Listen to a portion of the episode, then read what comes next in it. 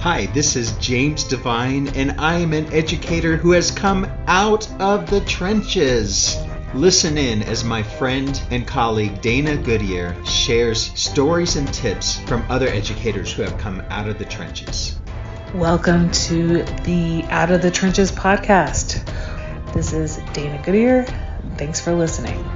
My next guest is Bryson Tarbet. He is a pre K through sixth grade general music teacher just outside of Columbus, Ohio. He received his Bachelor's of Music in Music Education from Ohio Wesleyan University and his Master's of Music in Music Education with a Kodály emphasis from Capital University.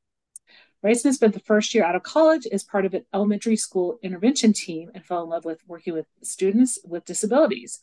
Due to this experience, as well as his personal experience as a neurodiverse individual, Bryson feels very strongly about advocating for sensory and emotionally inclusive classrooms. Bryson started That Music Teacher LLC with the goal of sharing different perspectives and issues pertaining to the lives of music educators across the country. He also hosts That Music Podcast, a podcast for elementary music teachers, and is the educator behind the Elementary Music Summit. And uh, well, I'd like to also talk about the podcast in the um, in our recording today. But uh, welcome to the podcast, uh, Bryson. It, it's great to have you on today. Thank you so much for having me. I'm really excited to see what we can uh, get into in today's conversation. Great. Well, we'll start off with a question that I ask everybody, which is uh, tell me about a time when you were in the trenches and managed to crawl out. Oh, I have so many so many things that I could think of and so many great ways that I got out of the trenches. One that, you know, comes to mind initially is when I was an undergrad, I really struggled with my mental health and really struggled with um, depression and anxiety. And unfortunately, it ended in a not so great situation um, that required me to take a lot, a big, huge step back and really re examine a lot of different things. Um, and it was really hard having to completely stop and essentially rebuild my life. Um, but I'm mm-hmm. so excited to be here. And I'm so glad that I've had so many different uh, experiences because of that that have led me to where my career and where my life is today. Mm-hmm, mm-hmm. So um, we talked a lot about in the bio the accessible classrooms and um, you know just in terms of a music teacher. Uh, first, tell me a little bit about how a music teacher can make their classrooms more accessible, and then how you speak to maybe a general education teacher um, on making um, just in terms of like a lot of the hands-on. I know you have a lot of like instruments and different things that kids like to touch in a music class.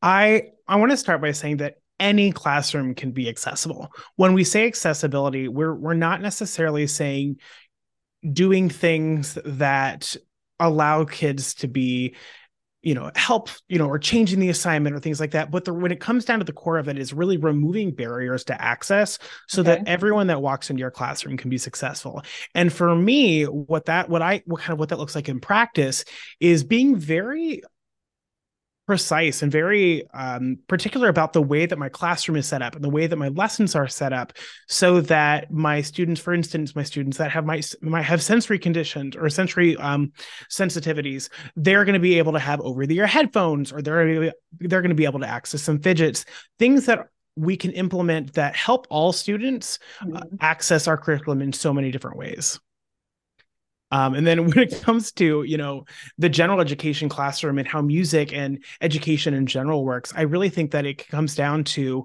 that when we think about it, we are not teaching science. We're not teaching music. We're not teaching math. What we're doing is teaching children. We just tend to have different ways of doing that.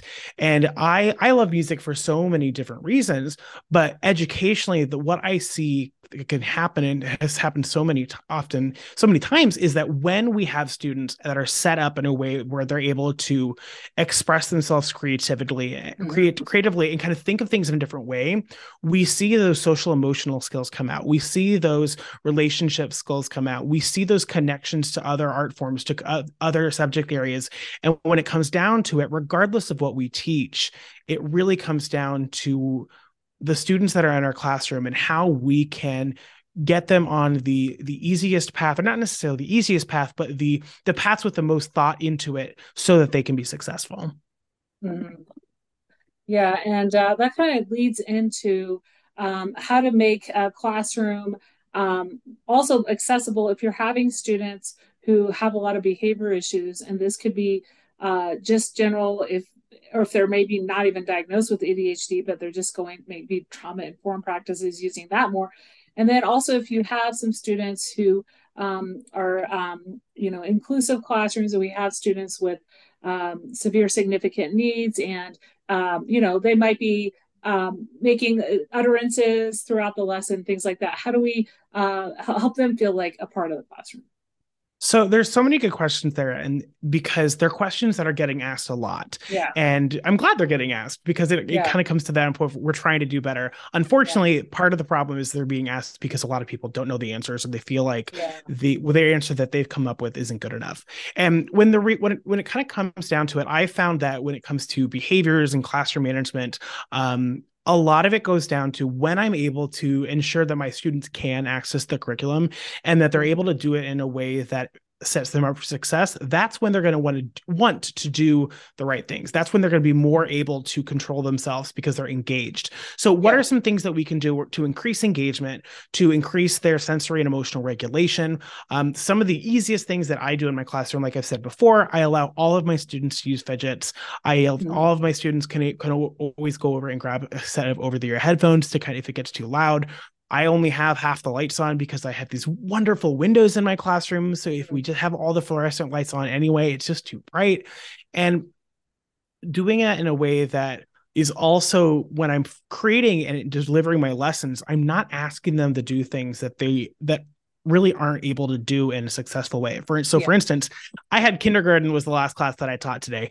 I mm-hmm. love kindergarten music, but they, it's a little bit like herding cats sometimes, and and and I say that lovingly. But the reality is, is if I were to plan a lesson where I wanted them to sit crisscross applesauce for 27 minutes, yeah. they're not going to do it. It's not going to be successful. I can yell at yeah. them all I want. I can remind them of expectations all I want. The reality is, is the students that we have in front of us are not fit by the way that I was teaching them. Now, yeah. that's not how I taught them because I have gone through I I've really made sure that um, for instance, in my classroom, I don't want to be in one space doing the same thing for more than seven minutes. Sure. I see my kids for 40 minutes. So, what can I do to cycle through every seven minutes or so so that we're in a different location? We're not sitting in front of the chalkboard. Now we're standing in a circle. What yeah. are we able to do to kind of bookend their focus, to re bring them back in, re engage them into the lesson? Um, and I found that implementing those changes allows so much more of the students that I serve be successful because the behaviors that are you know th- that aren't necessarily coming on purpose they're just you know impulses and things like that. We're not getting we're not seeing those as often because they're so engaged because we're able to reset their focus and reset where they are and what they're supposed to do rather than letting them sit there for the entire 40 minutes and do the same thing. And that's when our expectations differ from the reality of what kids can give us. Mm-hmm, mm-hmm. Yeah, and I like how you point out just uh, getting them to you know switch places. I know I've subbed in elementary music some, and you know having them do the circles and then having them sit on their spot and then having them maybe do some dance and you know it doesn't matter if they're in kindergarten or third or fifth grade, but really switching it up a lot, like you said, and, and not always teaching from the same spot in the classroom and not expecting the one kindergarten class is going to be the same as the other one, right? yeah, I just released an episode on my podcast, that music podcast, this past week, all about what I call classroom zones. Uh-huh. So in uh-huh. my in my classroom, it's in front of the chalkboard, it's over in front of my little reading nook, it's making a circle, it's scattered, and the kids we kind of implement these so that they get to know what these different spaces are.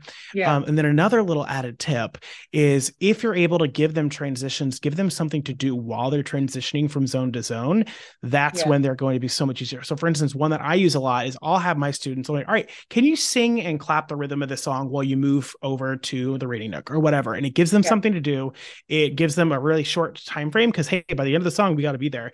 And it yeah. really allows it allows the flow to go so that the students are are engaged. And there really isn't time for us to get the, a lot of those um let's say less than desirable behaviors.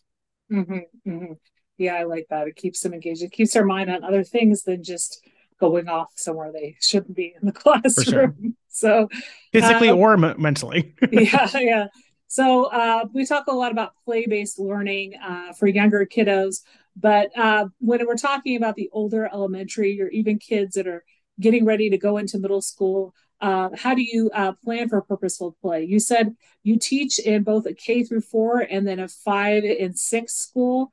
So definitely the planning will look different for the upper grades. So I like I said, I I typically I, well let me take a step back. I love play-based learning. I think it is the way that kids learn best. It's so joyful. The kids want to be there. The engagement's high, and like we said before, getting all the engagement higher is super helpful for so many reasons. Um, what that looks like at the from grade level to grade level can look differently, but I think when we really look at the, the foundations of it, it's giving the students the ingredients and kind of seeing what they can come up with. Okay. And you know, depending on the grade level, depending on the, the, the class itself, you might give them more pieces of the recipe. I like to think of it kind of like the Great British Bake Off, which sometimes they just have a very basic recipe and it just says cook the bread. They're like, well, how long how long am I supposed to cook it? Yeah. Some students will be able to figure out their own solution to that. Some students will need a little bit, you know, a little bit more persuading and this can look at something as simple as composing or or you know improvising on a xylophone but it could also be as simple as saying hey i have these this pile of instruments.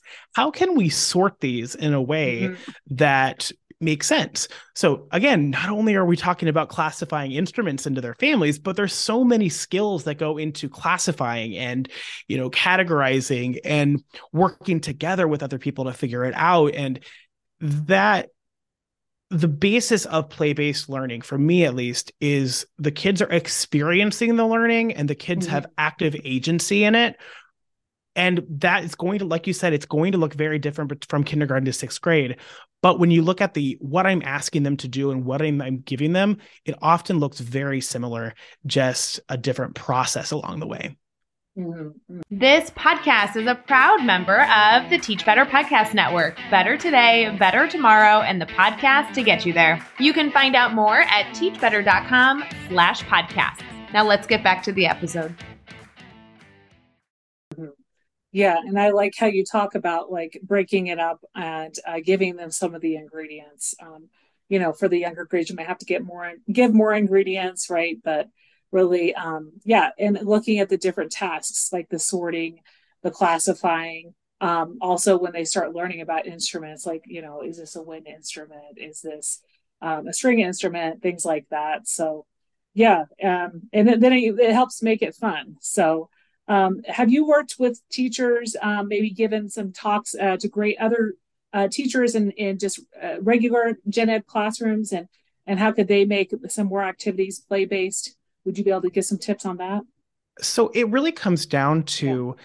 how can we let the students take charge honestly. How yeah. can we make it you know I, I i listen to a lot of different podcasts and sometimes they're like well what if it was easy? And i think well what yeah. if it was fun?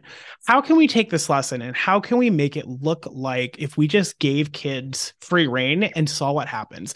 Think about things that happen on the playground. There's so much learning that's happening in the playground. You might have kids that are they just found this really cool bug and they're chasing everyone with it and there's all these yeah. different things going on. But the reality is is those kids are learning a lot of skills. These yeah. kids were able, I mean, whether or not they said, yes, you know, this is what the category this bug is, they're making observations. They're, t- they're thinking about this, you know, what is this bug? You know, is this a safe bug? You know, is, is this a bug that might scare Johnny if I chase him after it? So when we're thinking about play, play-based learning in our classroom, what can we do to allow it to be joyful and fun? So in a in a gen ed classroom that could look something you know could look very different depending on the age and the topic.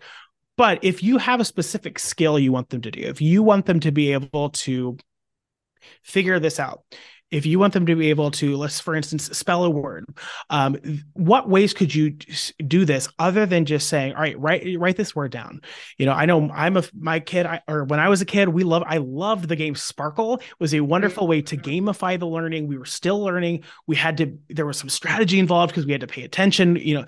And what if it were fun? How can we yeah. make this fun? And I know that sometimes there are things that we hate teaching that this, you know, the powers that be say is something yeah. that we have to teach. So what can we do to flip it and say, all right, what can we do to make this fun? How can we make this joyful? Um, and sometimes it goes down to saying, hey, kids, we just learned this concept. what do you think we should do next? Mm-hmm. What do you think we should do with this information? How can we do do things like project based learning and things like that? And really see where it goes. And I I know that there are time constraints that are that can be very hindering when it comes to yeah. this type of learning. Um, but what can we do as the teachers to relinquish a little bit of that control and yeah. let the kids be kids, but using the concepts we want them to be?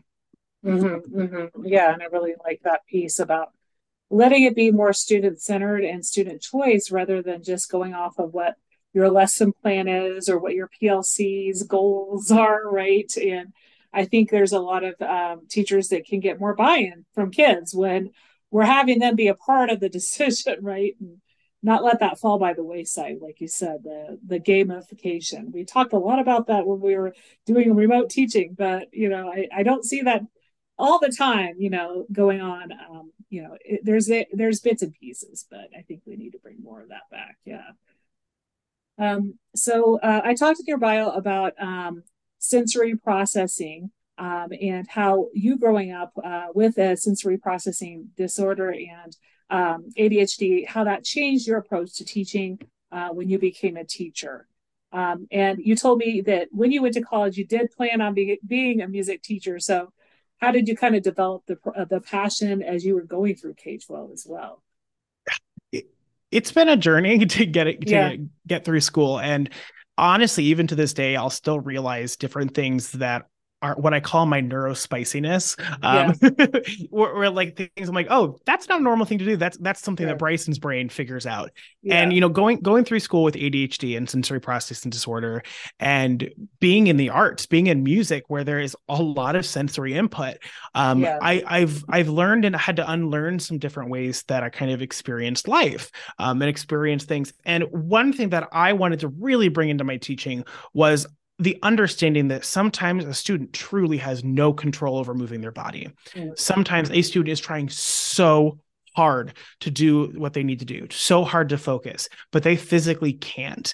And what can we do to help them be successful? And one major switch that I've made in my language once I started realizing and seeing these students and seeing myself in the students that were really struggling with, you know, things like staying on task and you, know, not being overstimulated and things like that, these these classic signs of overstimulation and instead of saying I need you to sit down or hey, I need you to stop yelling, taking them aside, getting, you know, not bringing it nice and calm, say, what can I do to help you?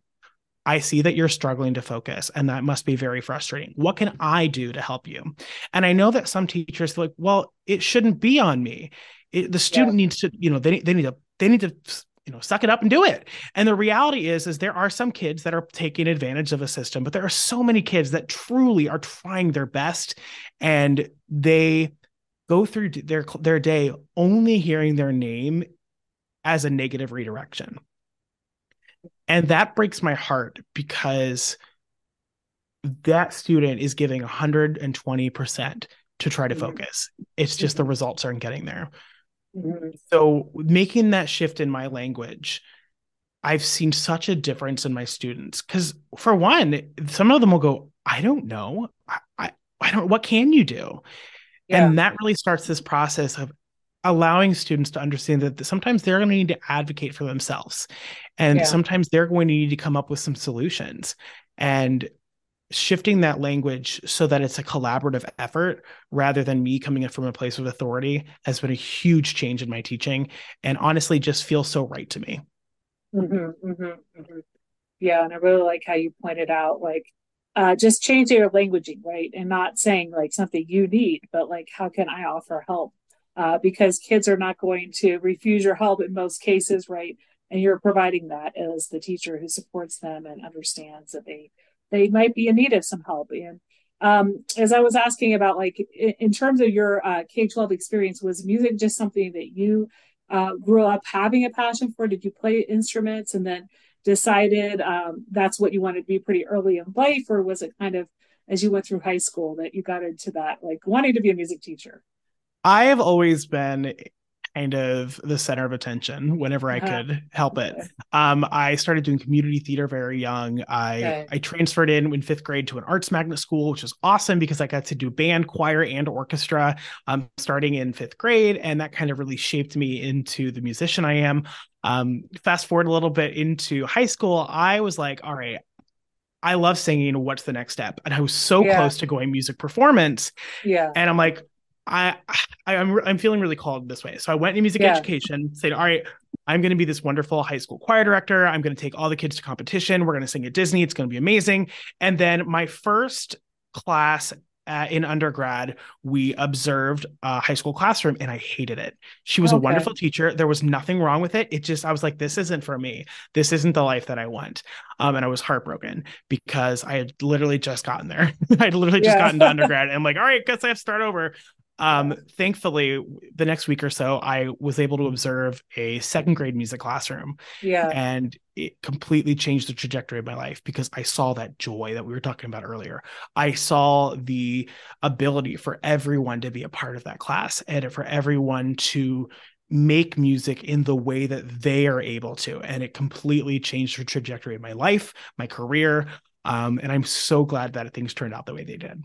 Yeah, yeah. I mean, that's really interesting how like you had that like yeah, that you were thinking about like the competitions and, and Disney and all that probably for years based on your high school experience. But then, you know, just seeing that observation how the little kids learn music and and you know it de- developing the passion for um, you know helping them understand music um, yeah it just takes that one little uh, step that one observation um, so, talk to me a little bit about your business uh, because you told me you haven't been in education for so, too long. I think you said six years. Yeah. Okay, and so it's not that often I hear from people who are relatively new to teaching that have started their own business. So your business, that music teacher, um, and then the podcast, the music podcast. Uh, so what got you into uh, launching your own business, and how does it serve elementary music teachers? Well, to make a long story short, sh- long story short, I spent my first year of undergrad outside of the music classroom working um, in the special ed world, and I loved it. Um, it was such an amazing experience, but I missed the music classroom. So I created an Instagram account at that music teacher because I wanted to be able to follow a bunch of music teachers that were sharing what they were doing without clogging up my main feed. And that turned into when I started teaching, I would share what I was doing. My first year of teaching, I just accidentally went live on Instagram, didn't even know that was a thing that happened. And I just kept, I just kind of went with it. It just started sharing yeah. what I was doing. And that turned into this whole guest series on Instagram Live, which turned into the podcast. And it just keeps spiraling. And yeah. the reason, one, I love doing it. It truly is my self care to be able to uh-huh. help serve teachers in their classrooms from all over the world. But what I really noticed was there is such a lack in content specific professional development for elementary music teachers yeah mm-hmm. especially at the school and district level you mm-hmm. know it, it, even within the state you know if you're you know the state music conferences that can be hit or miss at the you know if you're at the you know Ohio Music Education Association's music conference, it might be a great conference, but there's like three different rooms that are out that general music yeah. is in, and the rest is like all the high school stuff. And I really realized I, I really realized there was such a a lack of quality PD out there that was accessible to for teachers to because and the reality is, is there's so many elementary music teachers out yeah. there yeah. and we are, are I, I hate being thought of as my purpose is to prepare kids for band and choir but the reality is whether or not they do band or choir what happens in our classroom is oftentimes the most foundational formal at least music education a student will receive and whether or not they go on to make music formally after they leave my classroom, I want them to leave knowing that the arts are important and knowing that the arts are there for whenever they need them because they can serve so many different purposes. And that is really at the core for me why I do what I do. So on um, your website, um, how uh, kind of what what kind of PD can they find or resources? Do you offer videos, uh, blogs, articles, or uh, maybe uh, discussion points? Is there like a chat group how what can they what can they find on your website i really like sharing like practical tips like this is something that you can do in your classroom this is okay. something that you know th- or this is an approach that you can use to make your classroom more accessible um, one of my favorite things that i've ever done in my life was the Elementary Music Summit, which we hosted the last the first time this past summer, um, where we welcomed over 2,400 elementary music teachers to a free online professional development conference where they were able to really get tips and tricks from other teachers that were in the field who are doing what they're doing and know the reality of especially you know the last couple years a post covid music classroom and being able to do that in a way to really give them the, the momentum to have their most successful school year yet is probably the highlight of my career to be able to be a part of such an impactful event really made my teacher heart so full. Do you have plans to put that on again this year or? We are. It's going to be okay. bigger and better. It's going to be july 10th through the 14th and i'm so okay. excited. Okay well Thank you so much for that information, and I will direct people to your website. Um, I would just uh, have this great conversation about your um, just your background and how you teach, um, keeping in mind all learning styles and all needs, and um, you know your own journey to become a music teacher. Out of everything we talked about, what's one thing you'd like listeners to remember? Uh, regardless of who you are, or what you do, or what you teach, or how you impact children's lives. Remember that every single student is unique. They have experiences that you have lived and they have experiences that you have not lived. And it comes down to ensuring that, regardless of who they are or what baggage they come in with, is your classroom a place that they can be successful? That's the question I want you to ask yourself, and then make make these take the steps to make sure the answer is always yes. Where can people connect with you and find you online? the best place to hang out with me is on if you are a podcast listener at that music podcast um, or at that music teacher on instagram. Okay well thank you so much for being on the podcast today. And um, i'm going to make sure you know people get information about the summit uh, before it happens. I'll be releasing the episode uh, close to the date that that summit goes live. And so they'll know where to register and be a part of that so thank you for all you do to providing PD for these elementary school music teachers. Thank you so much for having me. My book, Out of the Trenches Stories of Resilient Educators, has now been published. You can access it through Amazon. You can buy it at the Road to Awesome website, or you can get it through my website at danagoodyear.com. Please re- leave a review, and you can also access it on Kindle. Check out the show notes on danagoodyear.com to learn more about this guest and links to their social media. Please subscribe, share, rate, and review wherever you download this podcast. Tell your friends and colleagues about it, and if this episode resonates, especially with you, be sure to share it out on social media and tag me at Out of Trenches PC.